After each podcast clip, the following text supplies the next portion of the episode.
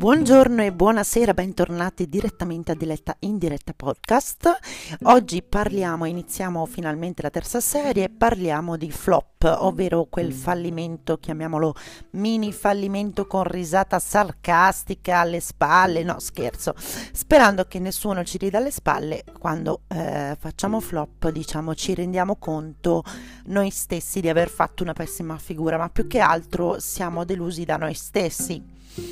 E che cosa intendo dire? Eh, intendo che il flop, questo cosiddetto flop inteso come mini fallimento, si pone di fronte ad un'idea sbagliata di noi stessi, ci pone di fronte ad un'idea sbagliata di noi stessi, ovvero abbiamo fatto una pessima figura, siamo delle persone che non valgono quanto credevamo, perché non siamo riusciti a fare quella determinata cosa bene come volevamo. Abbiamo deluso noi stessi, anche il nostro interlocutore o la persona con la quale abbiamo messo in atto un progetto che poi è fallito, o un semplice incontro che poi è andato male. Ma dobbiamo considerare sempre che siamo degli esseri umani e l'umanità è soggetta a fallimento, anzi forse il fallimento è proprio una prerogativa dell'umanità, perché un po' come esseri umani bisogna fallire e per fallire bisogna essere umani, nel senso che se si fallisce è perché eh, probabilmente siamo stati troppo umani, specialmente in questo mondo dove la disumanizzazione è all'ordine del giorno. Ma fallire è bellezza, perché la bellezza sta anche nello sbagliare, anzi soprattutto nelle cose sbagliate.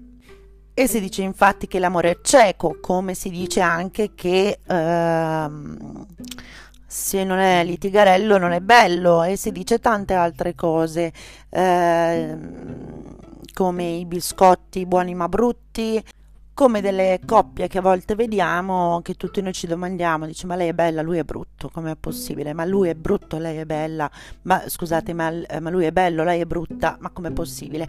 Ecco, queste sono le, mh, le realtà dell'amore.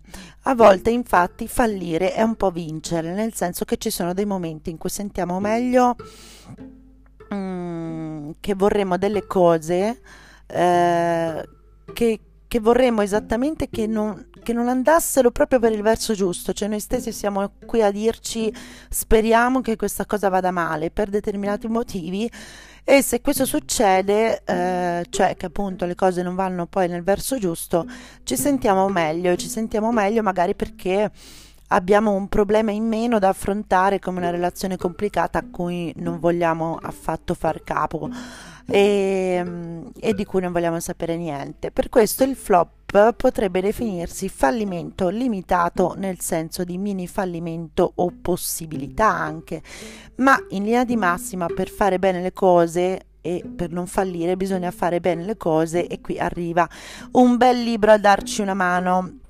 Si chiama Detto Fatto, che non è della nostra Cristina Parodi, ma è di David Allen, e ci spiega l'arte di fare bene le cose secondo il metodo G T D, cioè Getting Things Done, che eh, ha cambiato la vita a milioni di persone.